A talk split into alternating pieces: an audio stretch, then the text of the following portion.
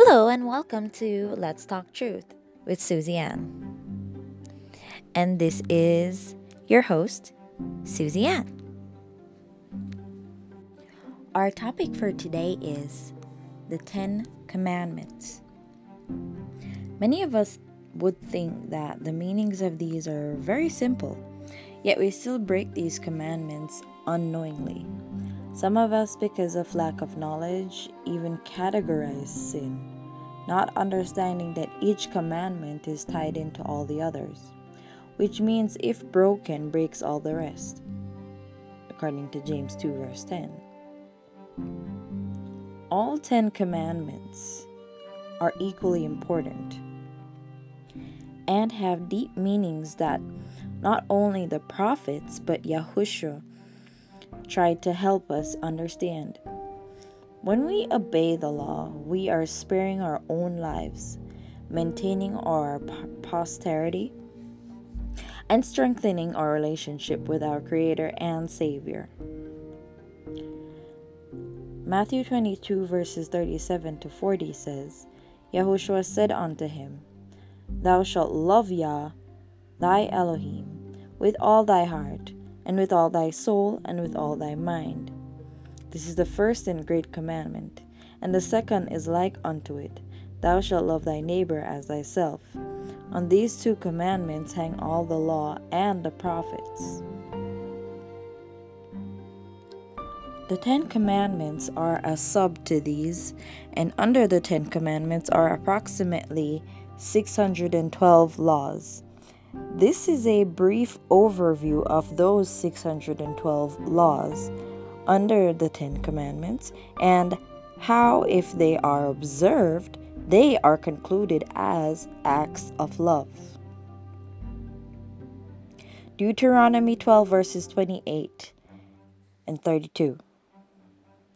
Observe and hear all these words which I command thee that it may go well with thee and with thy children after thee forever, when thou doest that which is good and right in the sight of Yahuwah thy Elohim.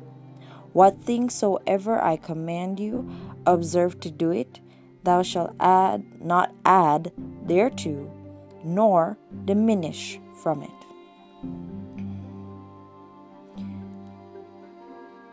So we're going to start here with Commandment number one Thou shalt have no other gods before me. It's Exodus 20, verses 3. What is a God? While this question must be asked, it cannot be answered objectively because without a shadow of a doubt, there are no other supreme beings that is more powerful and wise as our Creator. And let me apologize if you're hearing a rooster. I don't know what's going on with him this morning. Uh, just bear with me. Being the creator of all things, whether demons or angels, means that there is nothing and no one else worth worshiping. That being said, what then is this commandment referring to? It is referring to an idea or a concept that is impressed upon a thing or person, which is then followed by blind and excessive adoration, aka worship. Basically, what Elohim is asking us is not to cast the role of God on anyone or anything else, because there's no one or nothing else that can fill that role. It doesn't matter what we choose to believe, it cannot change the truth, which is the absolute spirit that He is. We not only embarrass and confuse ourselves and others when we do this thing, but we also put ourselves at risk of being a prey to the dragon.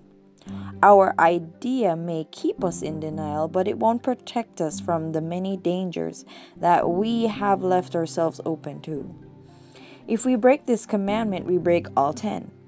Because it is impossible to serve more than one master, especially if one is the one and only Almighty and living Elohim, and the other is uh, just not. He alone deserves the honor and adoration simply because of who he is, because he re- represents and because of what he represents, and because there is none like him. Moving on to commandment number two Thou shalt not make unto thee any graven image or any likeness of anything that is in heaven above, or that is in the earth beneath, or that is in the water under the earth. Thou shalt not bow down thyself to them, nor serve them. That's coming from Exodus 20, verses 4 to 6. Initially, we thought this meant not to create any image whatsoever, but that would make Elohim a contrary person since he himself made us with these talents to recreate images of the world around us. Not every image is created to imitate, but some are to appreciate. And appreciation doesn't necessarily mean worship, at least not to what the work of art is based upon. Good thing we have the scripture to give us a clear, clearer view of what type is an illegal image. Leviticus 26 verses 1 Ye shall make no idols nor graven image, neither rear up a standing image, neither shall ye set up any image of stone in your land to bow down unto it, for I am Yahuwah your Elohim. Hosea 13, verse 2. And now they sin more and more and have made them molten images of their silver and idols according to their own understanding, all of it the work of the craftsmen. They say of them, Let the men that sacrifice kiss the calves. In Micah 5, verses 13 Thy graven images also will I cut off, and thy standing images out of the midst of thee, and thou shalt no more worship the work of thine hands. So, this points out both type and purpose. Not all images are created for the express purpose of worship. Once we know that part of logic, then we can move on. The next point is that flat images are not what is in question here. The commandment is speaking against imitations as well as works of art. Statues of clay and stone, word wood carvings, architecture, did I say texture? Sorry, architecture. Whether they are a likeness of a person, thing, or just a sacred pillar, especially for the express purpose of worship, it is an abomination. And um, let me add uh, add right here that purpose is very important. Is the thing that we are doing practical? And I look nowadays and people are doing things that make no sense. And before I never thought about it, but you know, the more and more deeper that we go into, you know, the word and, you know, we grow in the spirit, there are things that the Ruach brings over unto us to show us that we ourselves are destroying ourselves. Okay, so people used to be buried and they never used to have like tombstones. I mean, they might have like a, a some type of wooden, you know, some wooden cross or something like that to put over, but at least the wood would break down, you know, and they would just be covered with dirt. And then afterwards, you know, after like a few years or so, you know, everything that was there to mark them disappears. Now, to us, that might seem like a daunting idea not to know where our loved ones are buried anymore. But here's the thing if everybody that has died had a tombstone at their grave, there would be no land left for the living. And this is this is the reality. If all of who had died, the billions and the zillions of people who died before us, had a tombstone everywhere they were buried, we would not have land to live. A lot of us don't even know that the places that we live right now, there are people dead and buried under there. And you might think that's bad, but it's not bad. People die, okay? People die, they go back to the earth, and the people who live continue to live. This flesh bag that we're in it's nothing for us to, you know, treat as sacred. It's going to break down and dissolve into nothing. And the soul is asleep until Yahuwah until Yahuwah is ready for us to wake up. When Yahushua comes back and wakes us up it's not to even matter if we are even lying down under a house because there's no form of grave that can hold our soul down. And we need to learn how to let go. The biggest problem in this world now is that we're so emotional and we don't know how to let go. This is why people, the scientists, are coming up with new ways for people to talk to the dead. We don't want to let go.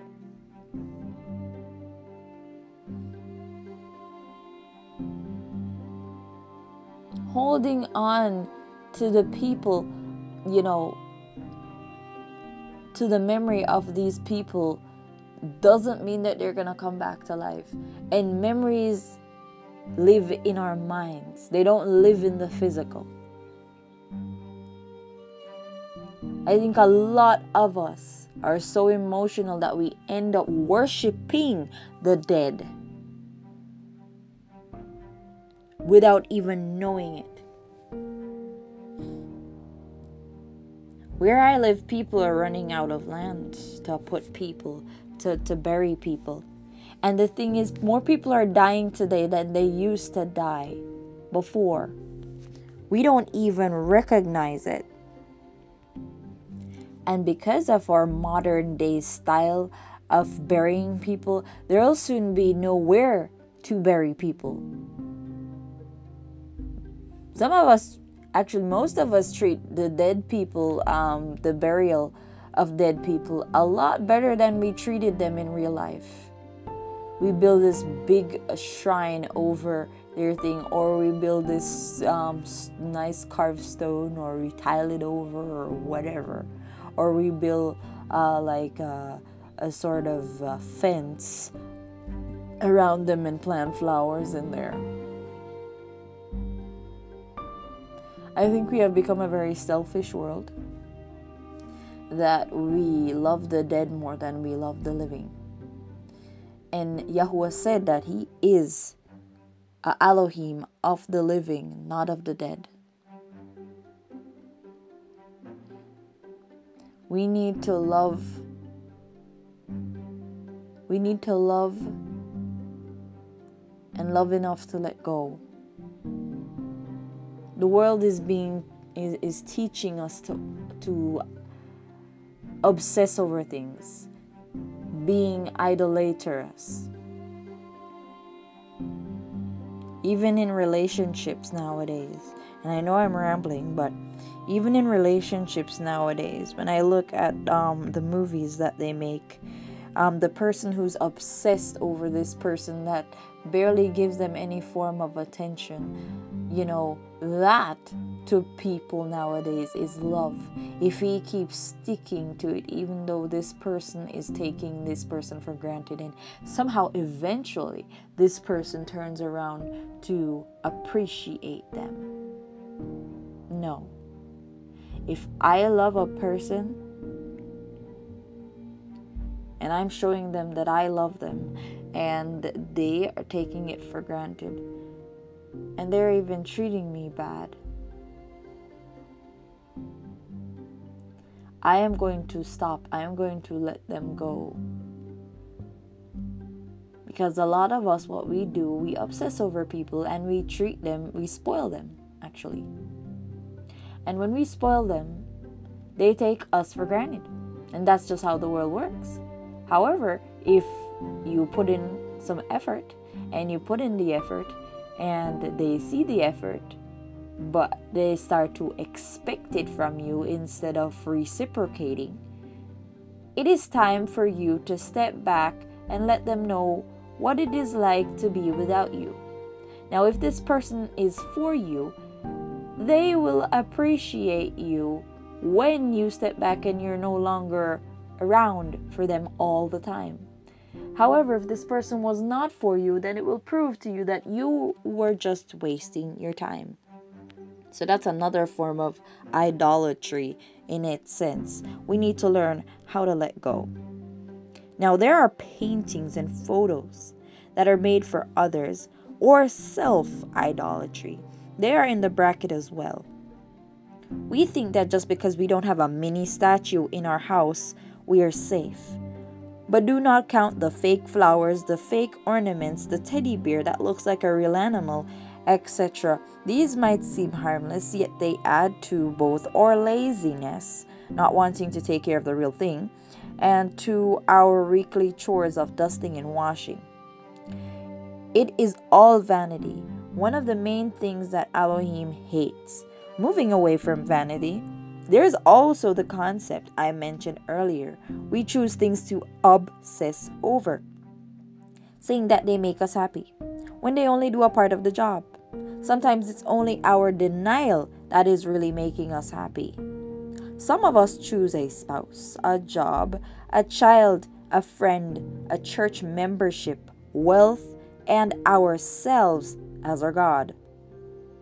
Anything that takes up most of our mental space, our time, our energy, our effort, rules our emotions, and the focus of our desire is our God.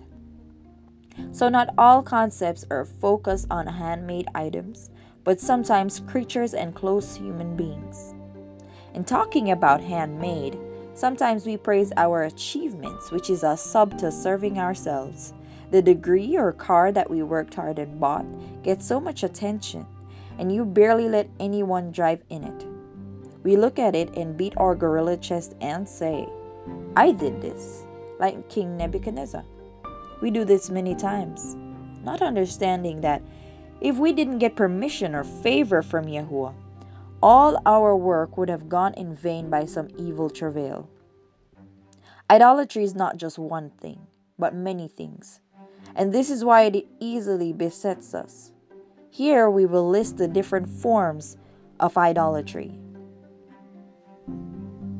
1. Stubbornness slash disobedience. Yes, I said slash. If you are not serving Elohim, you are serving Satan, which automatically means idolatry. All acts of sin are idolatry, and all sins are equally abominable. Do not think that there is any gray area, because you do not determine your own ways. There are two sides freedom and captivity. The only person that can free you from captivity is Yahushua. Therefore, when you are freed, you serve him out of love and not deceit. Jeremiah 10 verses 23 to 24 says, O Adon, I know that the way of man is not in himself. It is not in man that walketh to direct his steps. O Yahuwah, correct me with but with judgment, not in thine anger, lest thou bring me to nothing. In Luke 16 verses 10 it says, he that is faithful in that which is least is faithful also in much. And he that is unjust in the least is unjust also in much. Matthew 5, verse 19 also declares Whosoever therefore shall break one of these least commandments, and shall teach men so, he shall be called the least in the kingdom of heaven. But whosoever shall do and teach them, the same shall be called great in the kingdom of heaven. Now, this includes disobedience to the sub laws, such as food laws, Leviticus 11, fornication law, annual Shabbats, modesty law, unequal yoke law, unending marriage law, etc. These 612 laws are all equally important with the revisions made under what we refer to as the New Covenant and are to be observed. Number two, paganism. Leviticus 18, verses 3 commands After the doings of the land of Egypt, wherein ye dwelt, shall ye not do.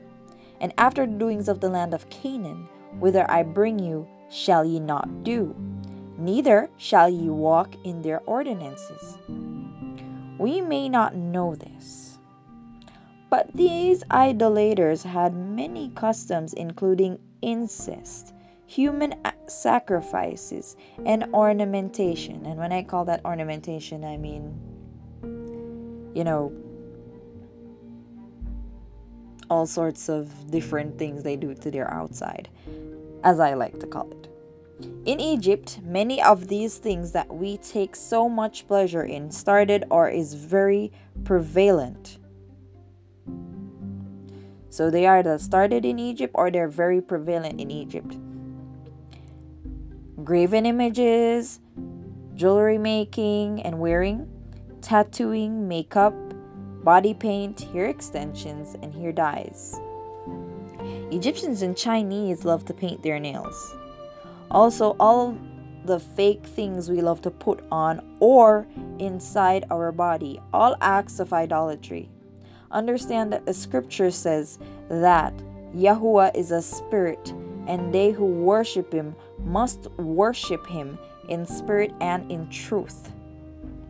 If it is vain and carnal, then it cannot be spiritual. If it is not real, then it must be fake and therefore a lie. Revelation 21, verses 27 says, And there shall in no wise enter into it anything that defileth, neither whatsoever worketh abomination, or make it a lie, but they which are written in the Lamb's book of life. And let me say this a lot of us Kodeshim are being tricked by the places that we are, the places where we live, and the places where we're working now. You need to understand that this is not a different dispensation. As Solomon says, what was will be. There's nothing new under the sun. I don't understand why people in modern day live in these places. America is a Babylonian place. Why are we acting as if it's not a pagan place? Its culture is pagan. And so are most of every other country in the world. They're all pagan. Do they do they serve Yahushua? No, they do not. And I don't get why we know. It's just that we don't even we don't even wrap her we don't even wrap it around our minds that all of these nations are pagan. They don't serve yahushua. Yahushua is not the head of their nation. It was the same back then when the entire world had their own gods and Yahweh called out Abraham. He left out at Babylon and came unto the land which Yahweh promised to him and his generations to create a nation out of them that would serve him and him alone. That was not happening in the earth. There was no nation at all that was serving him. And it's back to that point right now. The only known nation that is serving him is his Kodeshim, his set apart ones. And they are scattered, they're not in one place. There's not even a lot of them comparing to the rest of the population of the world. So please, when we're talking about these things, Because I heard someone the other day talking nonsense about the fact that, okay, in the Western world, we don't, men don't wear skirts because we see it as feminine. But in Scotland, they don't see it as feminine, so it's not wrong there. Does Yahuwah change? I'm sure he said in Malachi that he changes not. So the same rule and the same way he sees things in the West is the same way he sees things in the East. People do not set rules. Culture does not set rules. Society does not set rules. Yahuwah sets rules. And if he says, Do not wear what pertaineth to a man, and do not wear what pertaineth to a woman, he didn't even say, because I see people even change what the word says and say, Do not wear garment. No, he didn't say garment. He said, Don't wear what pertaineth. So it means whatever it is that it pertains to. You understand? And people will go about and say all sorts of things like, um, they didn't know of the Jews wearing pants. They used to wear robes and whatever. But they weren't wearing skirts though. They were not wearing skirts. You could not catch anybody wearing a skirt. And a robe is still a unisex thing even until today's day. That has not changed. They used to wear robes or tunics. And even if they have on a tunic, the tunic would not be by itself. They'd wear a tunic, a girdle, and a mantle.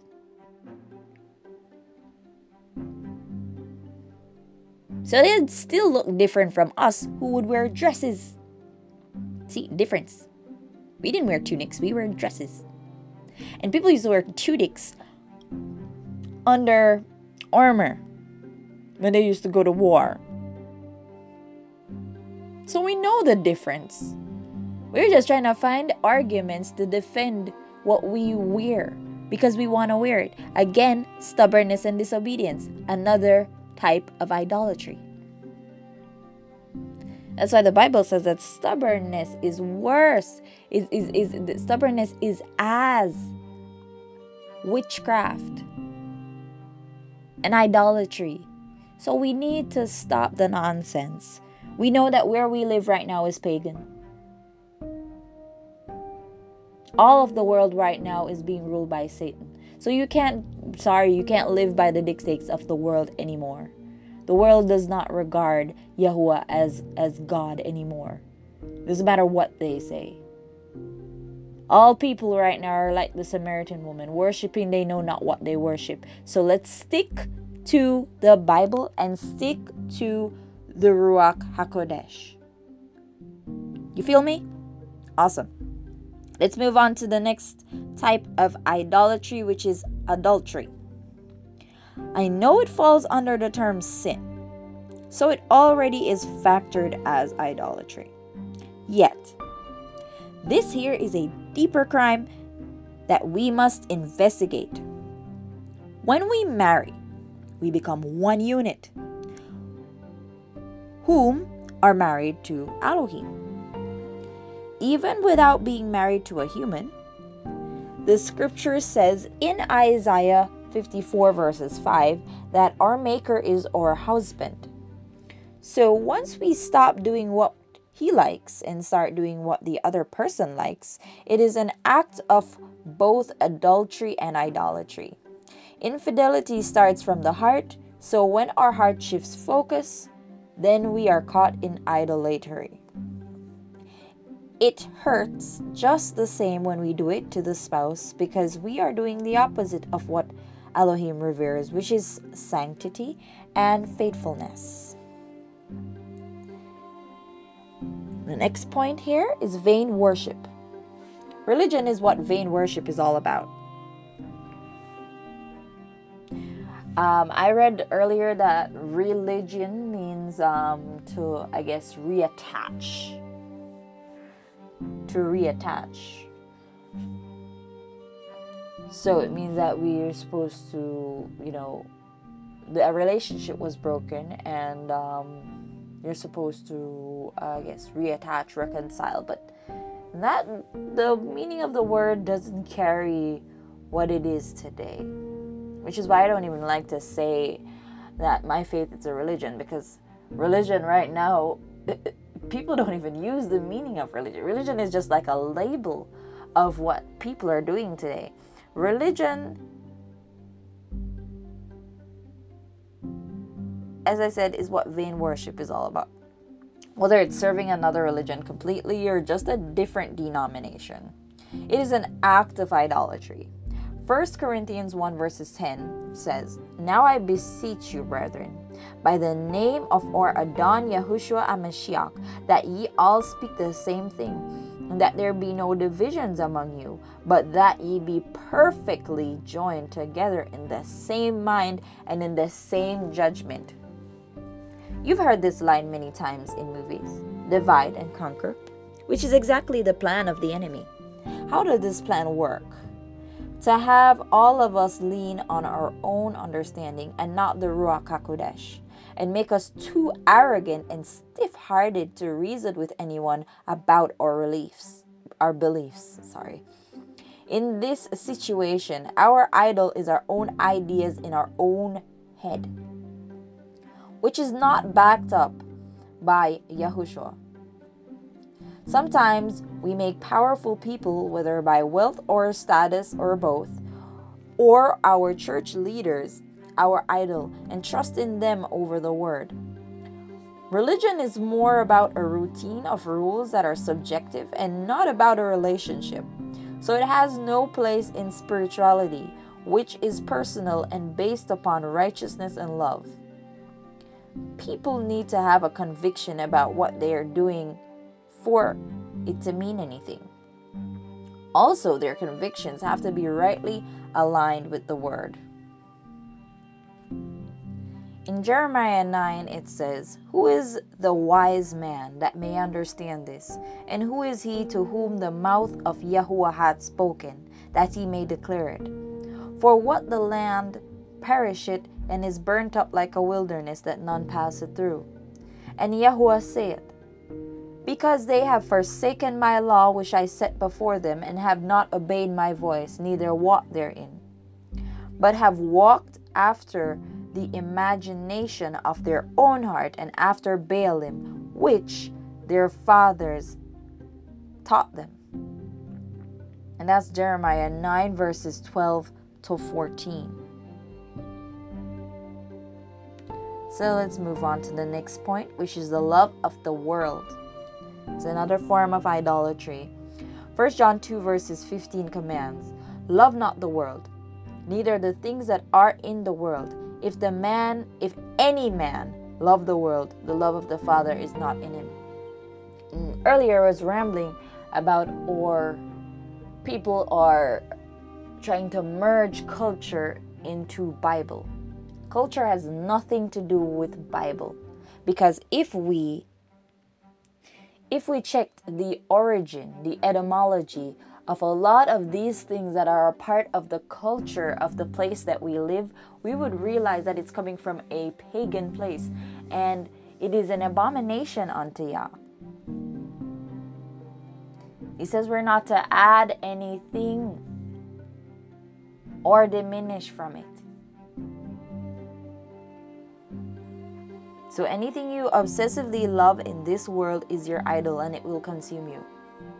So if I'm telling you that this is wrong and you say whatever, um, Yahuwah doesn't care about this and Yahuwah doesn't care about Yahuwah cares about everything on our bodies.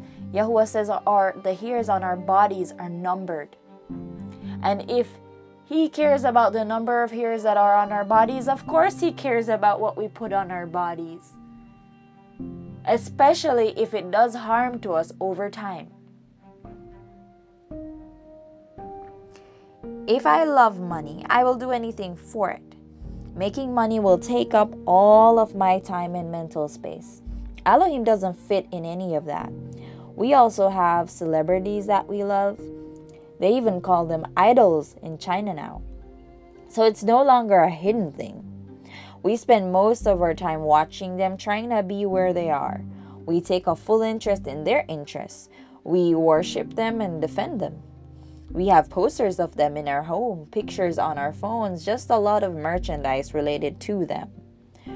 We even sometimes start dressing like them, saying we want to be like them. All this would have been a good thing if only it was for Yahushua exclusively. He is a jealous Elohim and will not share that type of attention or even a fraction of it with anything else because they don't deserve it and it doesn't profit us. Cherished sin is also a big problem. We're okay with Elohim until someone tells us to stop this thing that we love. Then it's bye bye church. Some of us will stay but still won't change. And this is what Elohim has to say about that. Isaiah 59, verses 1 to 2 says, Behold, Yah's hand is not shortened that it cannot save, neither his ear heavy that it cannot hear. But your iniquities have separated between you and your Elohim, and your sins have hid his face from you that he will not hear. It's not about making a mistake. Making a mistake and recognizing that it's a mistake and asking Yahuwah for forgiveness. I mean, truthfully, not just asking for forgiveness because you think that if you ask for it, you'll get forgiveness. No, as in actually being sorry for the thing that you did and actually going to actually try to stop. Not make a promise and don't even try to stop, but try to actually stop until you do stop. Now, if you do that, you can get forgiveness. However, if we hold on to a cherished sin and talk about how much Elohim knows our hearts,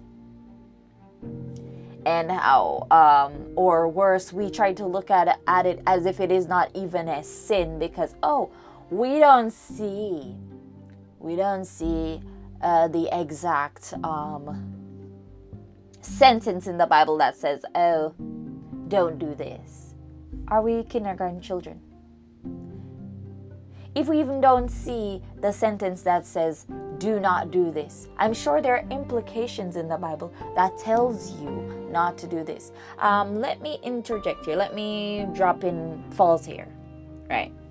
See, uh, earlier I read that the Bible says that in no wise will any of these things enter into the kingdom of heaven anything that tell it or make it a lie.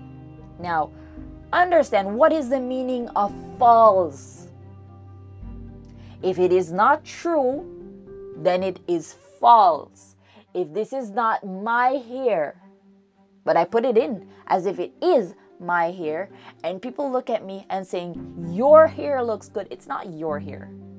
You bought it, it didn't grow out of your follicles. Yahweh did not make that. It is false. You are telling a lie with what you're doing. The here in your here is not your here, it's false here. And even if, say, you try to go around it and say human here, remember that touching a carcass is unclean. Your hair, when it grows out of the follicle, the hair outside of the follicle is dead. However, what constitutes it staying on your head is the fact that the root is living. The root that this, the hair on the outside is showing, is attached to a living follicle. The hair that you buy that comes off of someone's head is cut off. When that hair is cut off, it's no longer a part of a living being. It should be thrown away. It should not be on your head. So technically, you're walking around unclean. Because touching a dead body usually makes you unclean. Because a dead human body is unclean. Just like how unclean animals, you shouldn't even touch their carcass either.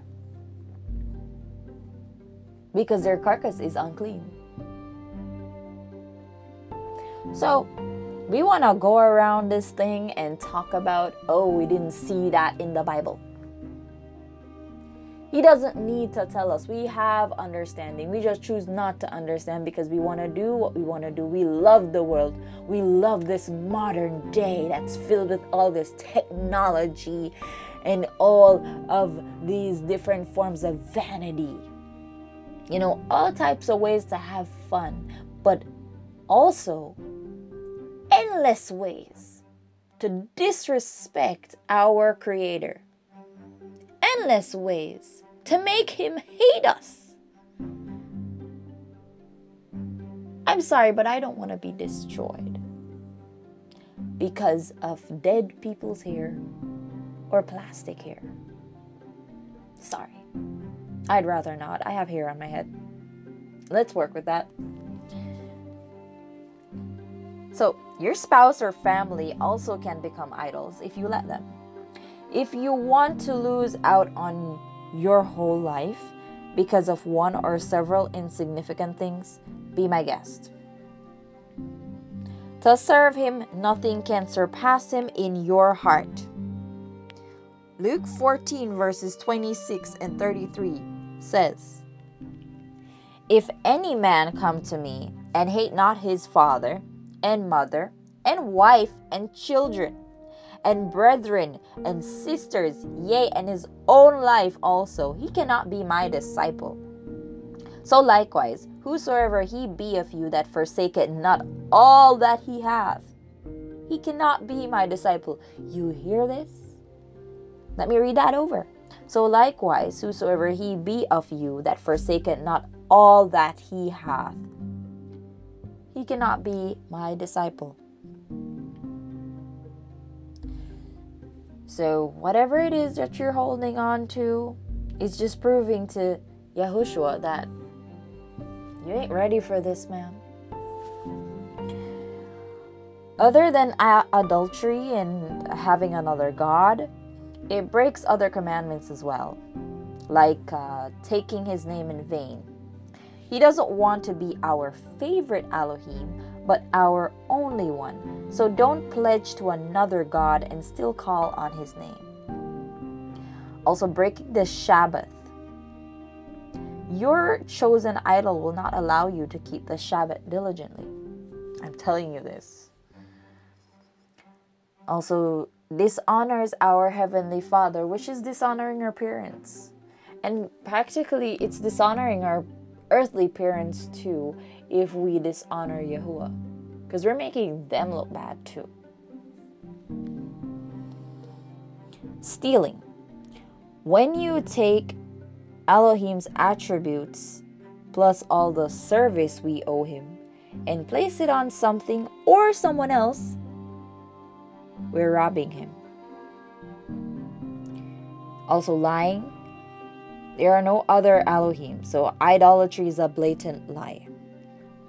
We also change the truth of Elohim in our design to a lie by changing our appearance. Murder. With a new created God, we murder our relationship with Him and diminish His importance in our life. Also, if we had loved Him, we would have never tried to compare him to his lowly creations. So deep down we actually despise him. Because that's his that's our idea of him in our heads. Matthew 6 verses 24 No man can serve two masters, for either he will hate the one and love the other, or else he will hold to the one and despise the other. Ye cannot serve Elohim and Mammon covetousness. What Yahuwah gave us seems to have not been enough for us, so we had to get a new Elohim. Also, our creation is not enough for us. We have to add things and take away things and change things on ourselves to be satisfied. Yet we are never satisfied, and we know this, especially women. This moment we add the we do this hairstyle and we do it for like two weeks or one month, and then next month we have to change the hairstyle because we got bored. And all this money is going um, somewhere where Yahuwah did not give us permission to spend money on. But women are always bored. You understand? And they don't use their creativity to do stuff to their natural selves, but they use creativity to pollute themselves, defile their bodies. Since almost anything can be an idol. Then, how can we avoid idolatry? By doing proactive worship in our daily lives. If we love Him and Him only, prove it. Get rid of the vanity, all the impractical things in our life that don't help us or give Him glory. These things may or may not hurt us now, however, they do not help us. They will hurt us eventually. Both the inside and the outside matters because we are His temple. We have to clean out the leaven from not just our insides but on the out and our environment. After getting rid of the clutter, we refill our environment with things of Him, according to this verse, Deuteronomy 6, verses 7 and 9. It says, And thou shalt teach them diligently unto thy children, and shall talk of them when thou sittest in thine house, and when thou walkest by the way, and when thou liest down, and when thou risest, risest up. And thou shalt bind them for a sign upon thine hand and they shall be as frontlets between thine eyes, and thou shalt write them upon the posts of thy house and on thy gates. So surround yourselves with him, and there will be less opportunities for faltering. Be selective of what you let inside you. Let it be something that improves the health of either or both, rather, your spirituality, mind, and body. Ephesians 4, verse 27 says, Neither give place to the devil. Things that you do daily, such as hobbies, like are such as hobbies or work or music, food, clothing, media, movies, books, games, etc. These should be regimented according to scripture and goodness.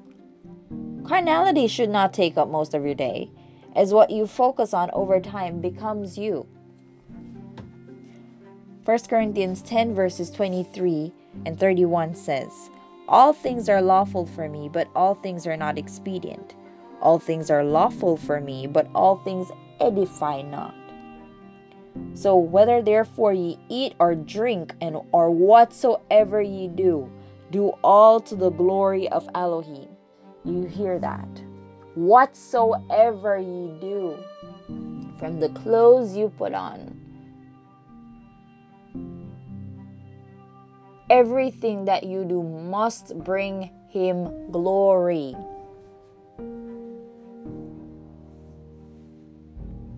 Talking about modern day and how, oh, it was just the Hebrews and the blah, blah, blah. The Bible says that salvation is of the Jews.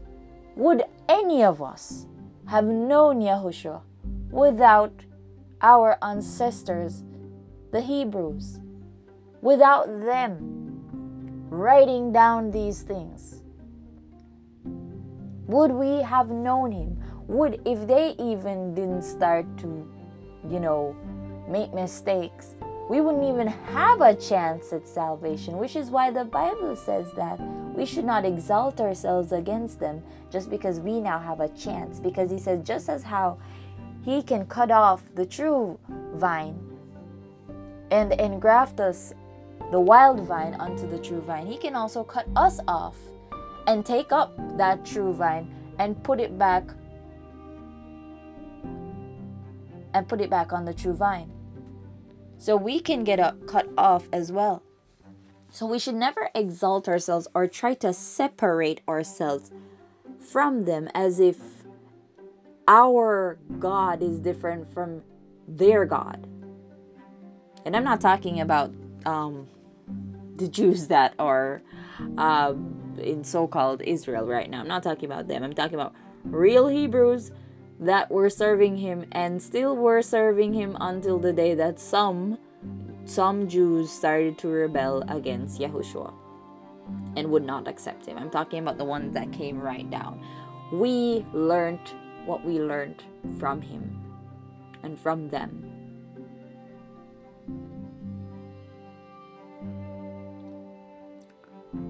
So we're moving on to number three.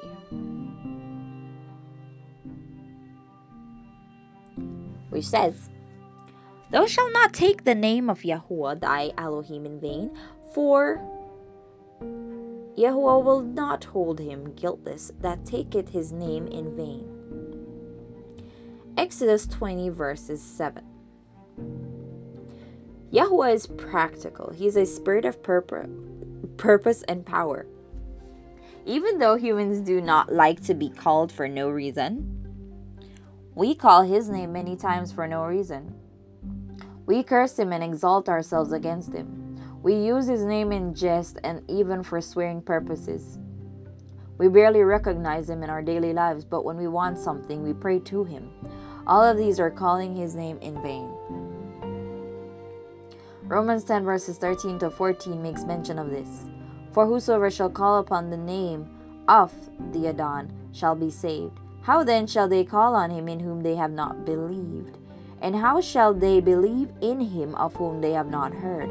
And how shall they hear without a preacher? So we do not seek him, but we always seem to want his help. Do we really think he can be used? Judges 10, verses 12 to 14 says, The Zidonians also, and the Amalekites, and the Moabites did oppress you, and ye cried to me, and I delivered you out of their hand. Yet ye have forsaken me, and served other gods. Wherefore I will deliver you no more. Go and cry unto the gods which ye have chosen. Let them deliver you in the time of your tribulation. As for using his name as a jesting or swearing, we are pleasing Satan and committing both idolatry and adultery, and not to mention dishonoring our Heavenly Father. If we had really seen him as Elohim, we would not take his name so lightly. We must have another God in mind. Furthermore, we never jest nor mock people in such a way if we truly love or prioritize them. Verbal abuse is an act of hatred, which is an act of murder. Calling him when we don't have a good reason is trying to steal his attention. If not for covetousness, why would we need to call him more than necessary? It will all be recompensed on our heads. So you see, it broke every other commandment. Matthew 5, verses 34. But I say unto you, swear not at all, neither by heaven, for it is Yah's throne. If we break any of the nine commandments, yet still call his name, whether in blessing or cursing, we break this one as well. 1 John 2, verses 4. He that said, I know him, and keep not his commandments, is a liar, and the truth is not in him. So if we do not know him, and we call him as if we do, we are made liars. We must think before we call on such a sacred name. Is what I'm doing sensible? Psalms 66, verses 18 says, If I regard iniquity in my heart, the Adon will not hear me, as we talked about cherished sin earlier. Should we be wasting our breath when the Bible says, Let our words be few? Ecclesiastes 5 verse 6 declares, Suffer not thy mouth to cause thy flesh to sin, neither say thou before the angel that it was an error. Wherefore should Elohim be angry at thy voice and destroy the work of thine hands? It seems like a foolish move to make. Moving on to number four. Remember the Sabbath day to keep it holy. Six days shalt thou labor and do all thy work, but the seventh day is the Sabbath of Yahuwah thy Elohim. In it thou shalt do not do any work, thou nor anyone that is within thy gates. Exodus 20 verses 8 to 11. The Sabbath is the day that Yah rested from all his work. He is our leader. So there's no question as to why we should follow him. The Shabbat is forever a sign between Yahuwah and his people. Exodus 31 verses 16 says, Wherefore the children of Yasharel shall keep the Shabbat to observe the Shabbat throughout their generations for a perpetual covenant. Perpetual means forever unending. It is also a seal of his children. It is a shadow of the eternal rest we are promised to enter in, and we not only keep it to rest our bodies and, and, and honor Yahuwah, but also to remind us of our impending redemption. The Shabbat is a holy day of rest. It is Elohim's edict and must be followed by all. This means you, your family, your employees, your animals, and anyone residing with you at the moment. You don't get to choose if you should observe it or not. The day has its rules. That means no servile work, whether it is household chores and or occupation. No kindling of fire. Prepare stuff from the day before. Use thermal cups and plates.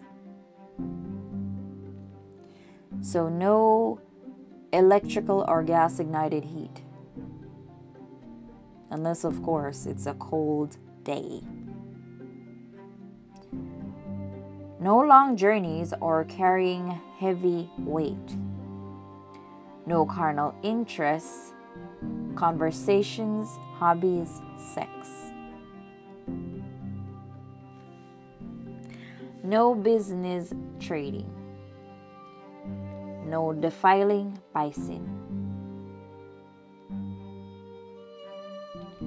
So you can feed and and just in case you didn't understand when I was talking about no carnal interests, I mean no carnal conversations, no carnal hobbies, and no sex. You can feed your animals, of course, and take care of a family member who is unable to physically take care of themselves in the absence of assistance. This is an important commandment to Yahuwah for us. If we break this law, we are directly offending Elohim. He set aside a day 24 hours for us and Him where we can spend quality time together with Him without having to worry about the many cares of this life. He said we should keep it so that us and even the stranger within our gates can be refreshed. It is just like us. If we hmm. had set a date and our spouse missed it, we would be disappointed. If the spouse kept missing the date, we would be angry. And there is no excuse except that the person is greedy and doesn't prioritize us. Also, if the spouse is spending time with us yet their attention is elsewhere, we would be annoyed because we're not getting enough attention. And again, we would feel unimportant. And this is how Elohim sees us. When we give when he gives us 6 days, but we refuse to give him the seventh, just one day. And we must not ignore it. He does so much for us, yet we do so little for him. In not keeping the Shabbat, we break all of the commandments. Stealing, we are robbing him of his time. Idolatry, whatever it is that is more important to us than keeping his Shabbat, is our idol. And he also breaks the first commandment as well about not having any other God. Lying. By exceeding the six days in greed, we in our actions are lying that we do not have enough time. Dishonoring your heavenly Father by disobeying Him and dishonoring your parents as well. Taking His name in vain you don't even find him important enough to spend a day with him. Why call him? Covetousness. He gave us six days, but we still coveted his one day. We lack self control. Adultery. By not serving Elohim on the Shabbat, we automatically fulfill Satan's will, which is to be against Yahuwah and make himself into a God. So when we disobey, Yahuwah, we automatically obey Satan. We cannot be pleasing someone else while being married to our Maker. Murder, which is also hatred. What we love, we cherish and prioritize. What we hate, we disregard. Also, with not taking time out to mentally and physically rest, we will cause our health to decline as well as others that are in our charge. The scripture says that if we keep all the commandments, including the ones we think are small and insignificant, we will be seen as great in heaven. If we prioritize Yahuwah, then He will prioritize us. He is fair in all His ways. The Shabbat is our refueling day, where we thank Elohim for the past week and prepare ourselves spiritually and bodily for the upcoming week. The only instance that the Shabbat can be broken is on the basis of sudden need, something that could not be prepared for despite our best efforts, and if not remedied, might cause seriously bo- serious bodily harm or loss of life, human and animal alike. Let us continue to be identified as His people by following His word. Number 5. Honor thy father and thy mother, that thy days may be long upon the land which Yahuwah thy Elohim giveth thee. Exodus 20, verses 12. Generally, our love, obedience, and respect is due especially to our Heavenly Father and our earthly parents. I say this generally because not all parents are of the faith. And this is where things can get murky. The Bible says that we should honor all men. Owe no man any nothing except love. However, there is a different condition for obedience. Ephesians 6 verses 1 to 4 says, Children, obey your parents in the Adon, for this is right. Honor thy father and mother, which is the first commandment with promise, that it may be well with thee, and thou mayest live long on the earth. And ye fathers, provoke not your children to wrath, but bring them up in the nurture and admonition of Yahushua. So there is no other foundation laid except in Mashiach. So we need to understand if what the parent is telling us to do is wrong according to scripture, we must not obey nor disrespect them, but humbly decline.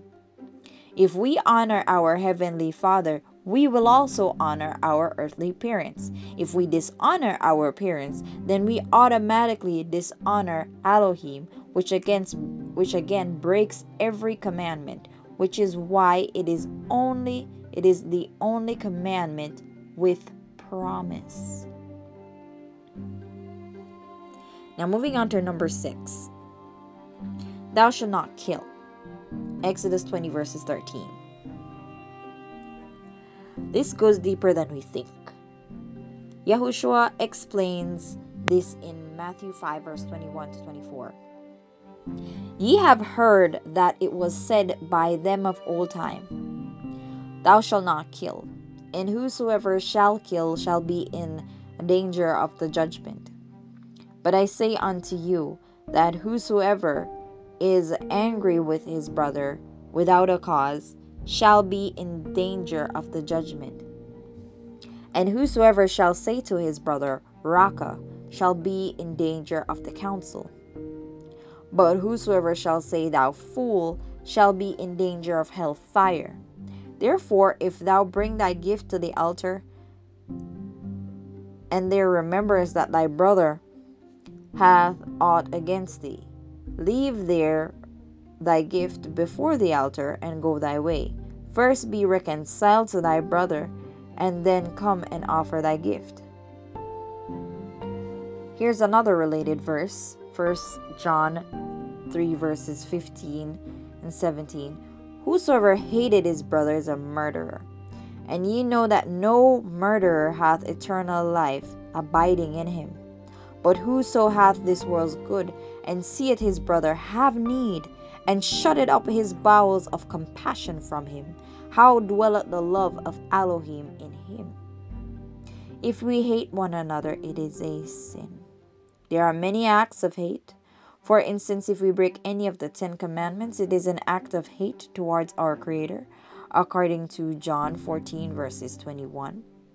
And other than being covetous, killing, stealing, including our na- including our neighbor's spouse, and lying, there are other acts of hate towards our neighbor that's outlined above. If we communicate using condescending tones and derogatory terms to refer to our neighbors, whether in seriousness or in jest, it is verbal abuse and an act of hate. If we must correct a wrong, do so in meekness and respect, being careful to remember that we ourselves have done wrong things in the past and would also want forgiveness and respect. The Bible says if we forgive others of their wrongdoings, Elohim will also forgive our wrongdoings. But if we don't, He won't. Leviticus 19, verses 18 says, Thou shalt not avenge, nor bear any grudge against the children of thy people, but thou shalt love thy neighbor as thyself. I am the Adonai. Some other acts of hate include having respect of persons and selfishness. Persons many times will specialize in people for their own selfish purposes, but it is an abomination to Yah. If we want Yahuwah to treat us equally, we must also treat everyone equally, whether they are pleasant or unpleasant. Elohim himself causes the rain to fall on the just and unjust alike. The fact remains that we were not always who we are now, and it is only because of Yahushua's grace that we are now changed, and it is the same grace that we need to extend to others for them to change as well. Selfishness takes on many forms, like hypocrisy, etc. All forms are an act of hate and idolatry, making ourselves, instead of Elohim, the focus of our love. The act of selfishness that Yahushua hates the most is our unwillingness to share our possessions with someone in need. If we cannot extend a helping hand to someone in need, even when we can, it proves that we are a hateful person and cannot be identified as a disciple of Yah since He is love. If we do not share with others, Elohim will not bless us, and we cannot ask for his help. Our love must be without dissimulation, even towards our enemy. For this is the will of Yah. Moving on to number 7 Thou shalt not commit adultery, as according to Exodus 20, verses 14. There is spiritual adultery and there is carnal adultery. Both are equally heinous to Yahweh because he is an Elohim of faithfulness. As the scripture says, Yah is a jealous Elohim and he is more so than any human on the planet. We take his love for granted because he extends grace and long suffers our ways. But what will happen when he gets tired of it? He will separate himself, remove his protection and provision. After that, we will be left lonely, destroyed, and desolate. Elohim hates adultery, and we all do too. But we are too selfish sometimes, so we bury our conscience and do the unthinkable and hurt an unsuspecting soul, leaving them utterly broken for a long time, and some never recover until they die. Adultery is very destructive and can hurt not just the three or more people involved, but entire families and friendships. It's a cowardly move, by the way. Not being able to let go again is another problem. It's, it's cowardly and indecisive. It make you know we are too lazy nowadays to really make a decision and we are weak. And we don't want to admit that we're weak. we think that, um, you know, sleeping around makes us, um, I don't know, maybe we think we're clever. And um, I don't know. There are words that people use to describe these people. They make them look like they're, I don't know. I don't know, man.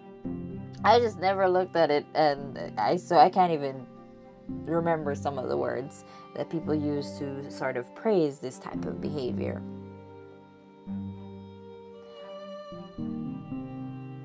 So, it's like a bowling alley, and adultery is the ball. I have mentioned this many times above that idolatry is a spiritual adultery. So when we commit spiritual adultery, we break the first two commandments. Other forms of spiritual adultery are fornication and an unequally yoked marriage. In 1 Corinthians 6, verses 15 to 18, it reads, Know ye not that your bodies are the members of Mashiach? Shall I then take the members of Mashiach and make them the members of a harlot? Elohim forbid. But he that is joined unto the Adon is one spirit. Flee fornication. Every sin that a man doeth is without the body. But he that committed fornication sinned against his own body. What? Know ye not that he that it, it, he which is joined to an harlot is one body? For two said he shall be one flesh. If we join ourselves to a fornicator, we become a harlot. And it is the same, and sorry, I actually finished the verse, so this is just me commenting here. If we join ourselves to a fornicator, we become a harlot, and it is the same if we join ourselves to an unbeliever. 2 Corinthians 6 verses 14 to 18 declares, Be not unequally yoked together with unbelievers, for what fellowship hath righteousness with unrighteousness? And what communion hath light with darkness? And what concord hath Mashiach with Belial? Or what part hath he that believeth with an infidel? And what agreement hath the temple of Yah with idols? For ye are the temple of the living Elohim. As Elohim hath said, I will dwell in them and walk in them, and I will be their Elohim, and they shall be my people. Wherefore come out from among them, and be ye separate, saith Yahuwah, and touch not the unclean thing. And I will receive you, and will be a father unto you, and ye shall be my sons and daughters, saith Yahuwah Almighty. We must be vigilant and sober to observe Elohim's laws and statutes. Our obedience is the proof of our faithfulness towards Him, including keeping ourselves away from intimate relationships with unbelievers. Did you just see what we read there? What agreement had the temple of Yah with idols? We are the temple of Yah. So if we date people who don't believe in Yahweh, even though they say they go to church, even though they're baptized, if their lifestyle is showing that they indeed are serving mammon, then it is then they are committing idolatry. Yes, they're committing idolatry, and we, by joining ourselves unto them, become one. So we're both now committing idolatry because we didn't tell them that they are wrong and that we will not agree to be in a relationship where someone is committing idolatry because sin is idolatry.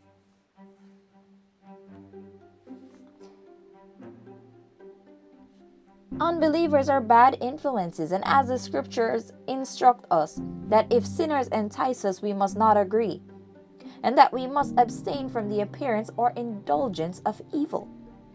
There is no marriage consisting of three persons. One of the worst things is being separated from Elohim. He is the source of love, joy, power, self control, and peace. So without him, we will suffer. As for carnal adultery, there's another important thing to point out. In Matthew 5, verses 27 to 28, and 31 to 32, it says, Ye have heard that it was said by them of old time, Thou shalt not commit adultery. But I say unto you, that whosoever looketh on a woman to lust after her hath committed adultery with her already in his heart.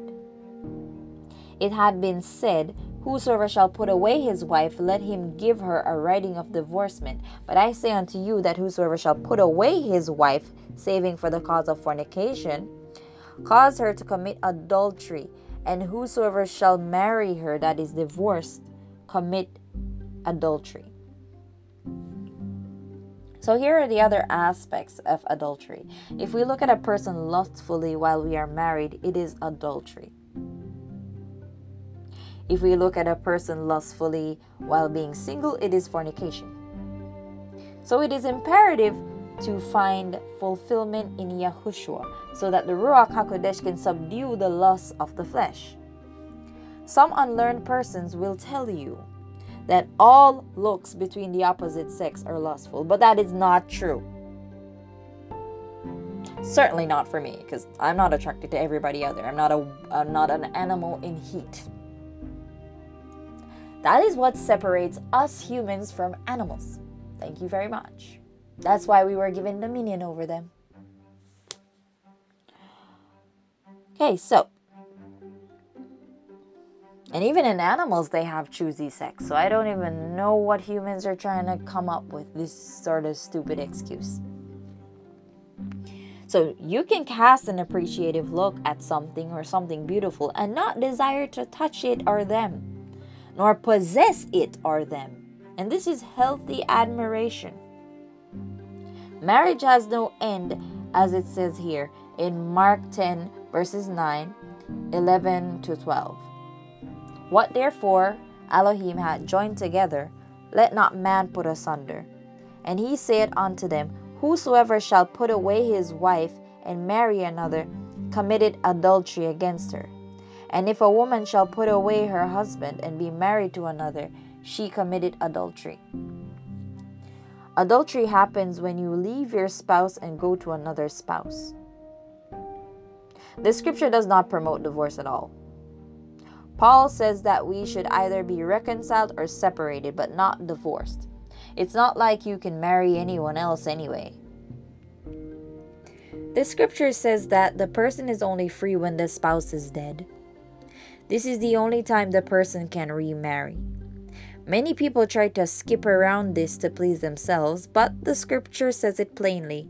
If you marry someone who is divorced, it is a sin. When the disciples heard how strict the marriage law was, they said wisely that it would be better not to marry, and later on, Paul again encouraged people to stay single because it was easier to serve Yah that way. Paul said, When we are married, we will encounter problems in the flesh. And Yahushua told the disciples that not all people can handle this, which is why some make themselves eunuchs for the faith's sake. Faithfulness is spoken of in Proverbs as well. Proverbs 5 verses 15 to 20. Drink waters of thine own cistern, and running waters out of thine own well. Let thy fountains be dispersed abroad, and rivers of waters in the streets. Let them be only thine own, and not strangers with thee. Let thy fountain be blessed, and rejoice with the wife of thy youth. Let her be as the loving hind and pleasant roe. Let her breast satisfy thee at all times, and be thou ravished always with her love. And why wilt thou, my son, be ravished with a strange woman, and embrace the bosom of a stranger? If you're going to be in a relationship that honors Yahushua, take a long time to think about it before entering one. Remember that all marriages should reflect Yah's love for the church, and that is an extremely tall order. Be read, be ready to long suffer and know the contract only ends with death. If you're not ready for that kind of commitment, don't go into it. The scripture says that it is better to not vow than to vow and not pay. Moving on to number 8. Thou shalt not steal. From Exodus 20, verses 15.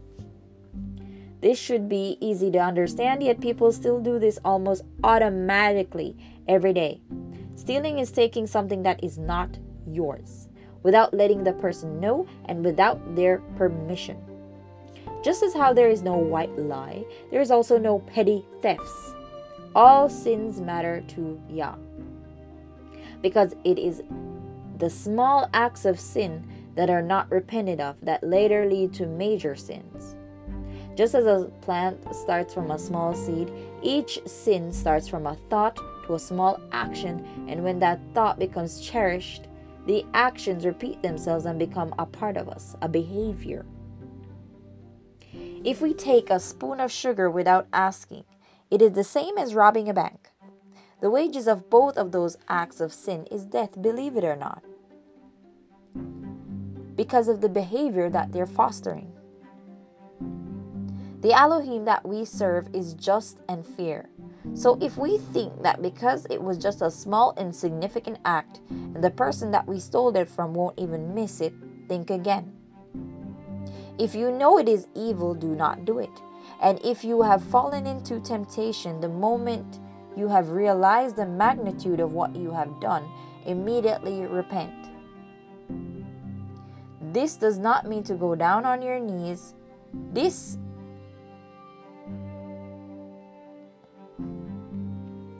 Sorry, I have a typo here in my script that I wrote.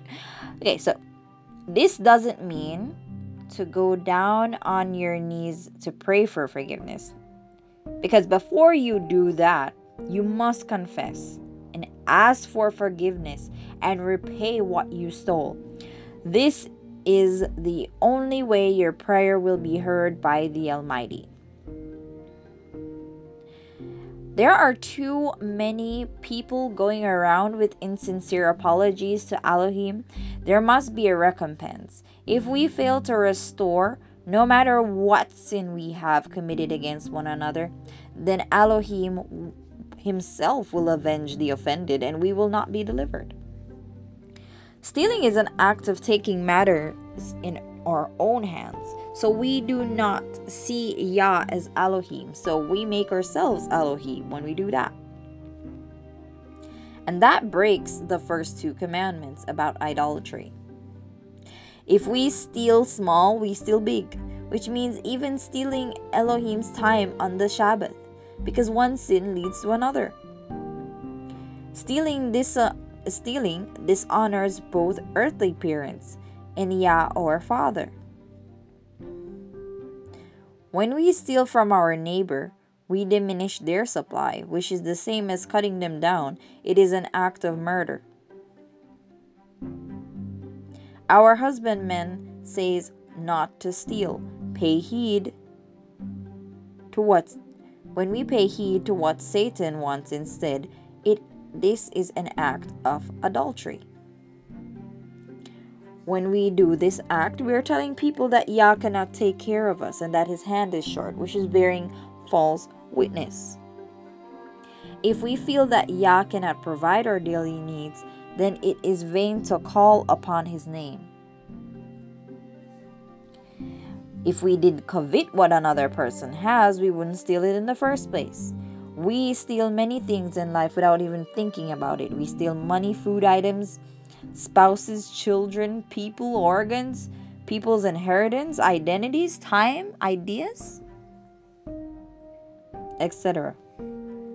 If a person owns something, they have the right to decide if they want to share it with you or not.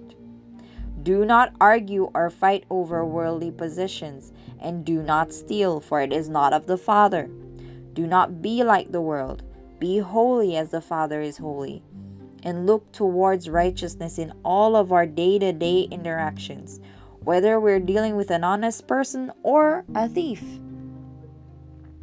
Proverbs 13, verses 11 says, Wealth gotten by vanity shall be diminished, but he that gathereth by labor shall increase. The meat that we measured will be measured to us again. Elohim will repay all those who steal so allow them to receive their reward and not get punished along with them. 1 Corinthians 6 verses 9 to 10 says, Know ye not that the unrighteous shall not inherit the kingdom of Yah? Be not deceived, neither fornicators, nor idolaters, nor adulterers, nor effeminate, nor abusers of themselves with mankind, nor thieves, nor covetous, nor drunkards, nor revelers, nor revilers, sorry, nor extortioners shall inherit the kingdom of Yah. Number 9. Thou shalt not bear false witness against thy neighbor. Exodus 20, verses 16. Lying is just as common as covetousness. This is because we lie even when we do not have to. What is a lie? Anything that is not true or real. Anything that is not natural. This world we live in today shows us perfect examples of lies that are blown out of proportion. As I said, every series of sins starts small. It can start something um, with something as simple as an affirmation statement in front of the mirror, because a lot of the things that people tell themselves are a lie. Then we leave our houses and proceed to project this lie to everyone we meet. This is why we have a world crisis now with doctors with doctors, all world leaders and media houses across the world lying to us. Lies are more destructive than atomic bombs. Sometimes we are not okay, and instead of facing our issues and slowly working through it, we instead put on a mask and let whatever it is fester inside of us until it becomes something damaging or kills us. Pride and greed is what mostly breeds lies, and when you have either of those in any organization, it will fail. Anything that is built on a lie is built on thin air and will not stand or last. This is why we are in a predicament today because we refuse the truth.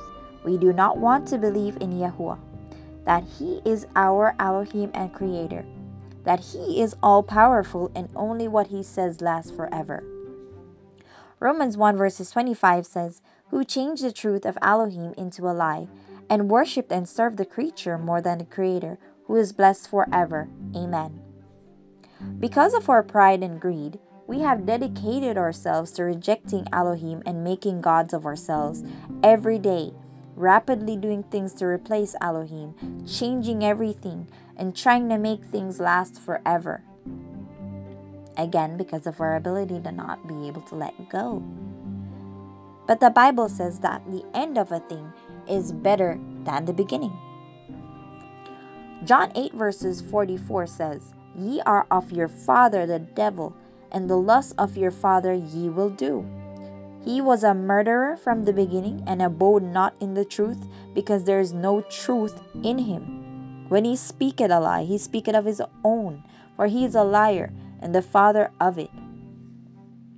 No matter how they want to run away from it, there's an end coming, an end to all lies, and there will be nothing that any of us will be able to do about it.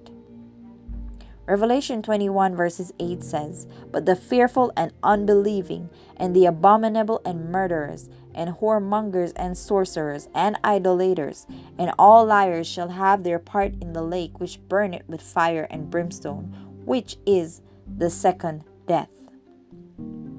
According to scripture, a little leaven leaven up the, leavens the whole lump. There is no such thing as a white lie. Many times people tell people lies because they don't want to hurt their feelings and end up making the situation worse because by the time the person finds out, it can no longer be fixed.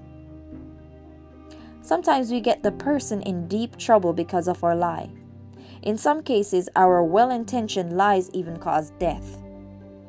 The best way to be loving is to tell the truth in a loving way, or if it is not our place to say anything, don't say. A lie is like a temporary band aid when the wound instead needs proper bandage. A lie will make something look less urgent than it really is. We lie in many ways, and in all ways it hurts, and the person being lied to, verbal lies, whether verbal lies or fake jewelry, fake hair, source texture and color, fake body parts, fake food and drinks, which come from artificial ingredients and colors, makeup, anything that promotes vanity, such as careers or jobs, books, radio, movies, TV, shows, games, music, fake identity, fake money, fake clothes, fake brands, and clothes that are made mostly from artificial materials, counterfeiting on a whole, fake doctrine, fake solutions, fake medicine, fake news, fake professional advice, etc. The Yahuwah we serve is a Elohim of truth. It is impossible for him to lie. The Ruach HaKodesh that we need to sustain us comes from him and is a spirit of truth. We cannot serve Him or even think of housing His Spirit within us if we embrace any type of lies. Us as natural as we are we were created without any additions eating what Elohim created is as truthful as we can get. Living like this is a show of solidarity and honor to who we really support and love. So when we live like this, it is a show of solidarity and honor to who we really support and love, which is Yahuwah. Lying, however, is a direct defiance against Elohim because he is truth. So we elevate our opinion of the situation over the Almighty Yah, which is idolatry, therefore breaking the first two commandments. If we don't believe in his truth, then we call upon his name in vain. If you lie on the other days, you will most definitely lie on the Sabbath, which breaks the Sabbath. That is, if you even believe in the Sabbath. Because when we believe in a lie, we won't believe the truth. We dishonor our earthly parents and our heavenly Father when we lie, because we'll lie to them too. Lying is stealing, that person's understanding from them and replacing it with your own. Let me say that again. Lying is stealing that person's understanding from them and replacing it with your own. No matter what you think, lying is an act of hate, which, according to scripture, is murder, and sometimes it really does get us killed. When we do not like the result that the truth produces, we covet a different truth and so turn to lying. Just like what the Bible says, that we a lot of us in in in in in, in the, the last days are going to turn from the true doctrine and go gather to ourselves teachers with itching ears so we're going to turn from the truth and turn to fables Lies are the devil's greatest weapon. They are the ball and chains that he uses to put us under bondage. Do not be imprisoned by him, and do not become a tool to imprison others. John 8, verses 31 to 32 says, Then said Yahushua to those Jews which believed on him, If ye continue in my word, then are ye my disciples indeed and ye shall know the truth, and the truth shall make you free. Now to the last commandment, number 10 Thou shalt not covet anything that is thy neighbor's. Exodus 20, verses 17. The number one sin in the entire world. This sin was from the beginning, being one of the first two sins Adam and Eve committed and it has been passed down through generations. The world is now engulfed in it, knowing no self control. We seem to cannot be satisfied and are ungrateful. What is covetousness? A strong desire after the possession of worldly things. That's according to Colossians 3, verse 5, Ephesians 5, verse 5, Hebrews 13, verse 5, 1 Timothy 6, verse 9 and 10, in Matthew 6, verses 20. It assumes sometimes the more aggravated form of avarice, which is the mark of cold hearted worldliness. The Bible says that we should not lust after worldly things and seek to accumulate them. Matthew 6, verses 19 to 21 says, Lay not up for yourselves treasures upon earth, where moth and rust doth corrupt, and where thieves break through and steal, but lay up for yourselves treasures in heaven, where neither moth nor dust doth corrupt, and where thieves do not break through nor steal. For where your treasure is, there will your heart be also. This is very hard to teach. Since the congregation is fully saturated by covetousness, so much so that they twist scriptures to fit into their way of thinking. Even though they see blessed blessed are the poor in spirit, for theirs is the kingdom of heaven. Or in Isaiah, where it says, To this man will I look, he that is poor and of a contrite spirit and trembleth at my word. The world has for a long time been redesigned by the devil to hate poverty. And not just poverty, but poor people. We put people into classes based upon the possessions they own, which was never of Elohim to begin with. Yahushua said to a certain man who wanted him to persuade his brother to split the inheritance. In Luke 12, verses 14 to 15, he says, And he said unto him, Man, who made me a judge or divider over you? And he said unto them, Take heed and beware of covetousness, for a man's life consisteth not in the abundance of the things which he possesseth. Many people get seriously damaged or even die because of their fight over material things. But is it worth it? Even a rich man, the Bible says that no matter what he has, he can by no means redeem his brother's soul or stop him from dying. And that's according to Psalms 49, verses 6 to 9. The rat race for worldly things is pointless and unfulfilling. Humans were not designed to be fulfilled outwardly, so no amount of material possessions will make us completely happy. We will always want more. In St. Matthew chapter 6, Yahushua displays his Father's capability, showing us that there is no need to worry about such things. And once we seek after him, everything that we need will be added unto us. Now, I want all of us to understand that we do not decide what is a need for us, Yahuwah does. And we also don't decide when He grants us our need because we are not God. We are not Elohim. We are not the Creator. He is.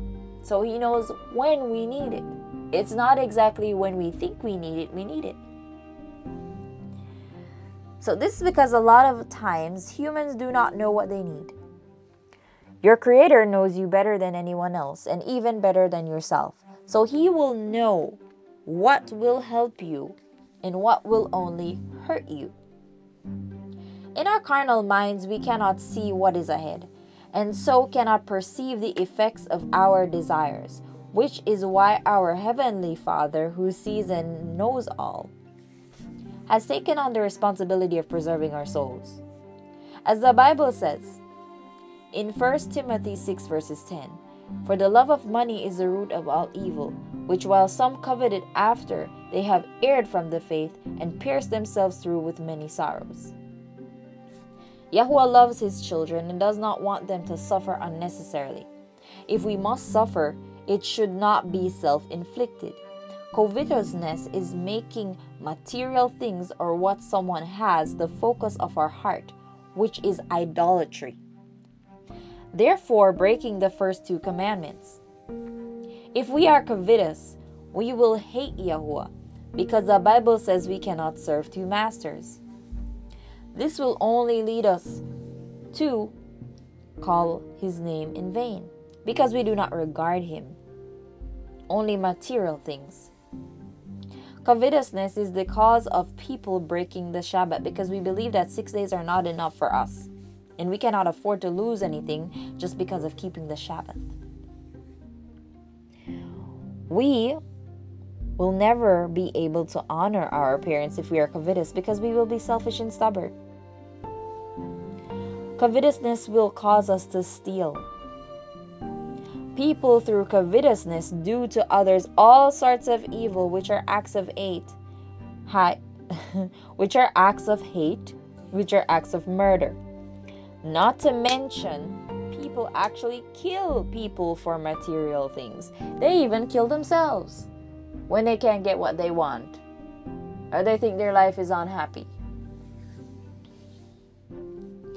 Once you start coveting, you will certainly lie. And we commit spiritual adultery once we covet things more than Elohim. And the thing is, Satan does really offer people things if they bow down to him. So that again is adultery. Carnal adultery is committed when we lust after another person's spouse, so it cannot happen without covetousness. Yahushua never believed in riches. What he loved was his father and his people. 2 Corinthians 8 verses 9 For ye know the grace of our Adon Yahushua HaMashiach, that though he was rich, yet for your sakes he became poor, that ye through his poverty might be rich. We matter to Elohim more than material things, so we should value our souls and his love over them as well. We were created to have dominion over all things earthy, not to be dominated by them. As the apostle said, that if only in this life we have hope, we are as men most miserable. Whatever man can create is mediocre at best, because man cannot make anything perfectly.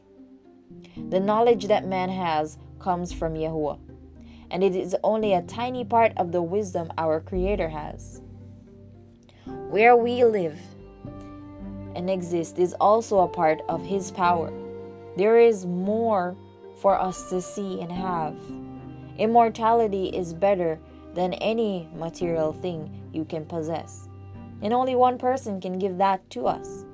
Nothing in this mortal life can make us truly happy because Yahuwah is the only source of joy. 1 Timothy 6 verses 10 to 12 says, For the love of money is the root of all evil, which while some coveted after they have erred from the faith and pierced themselves through with many sorrows.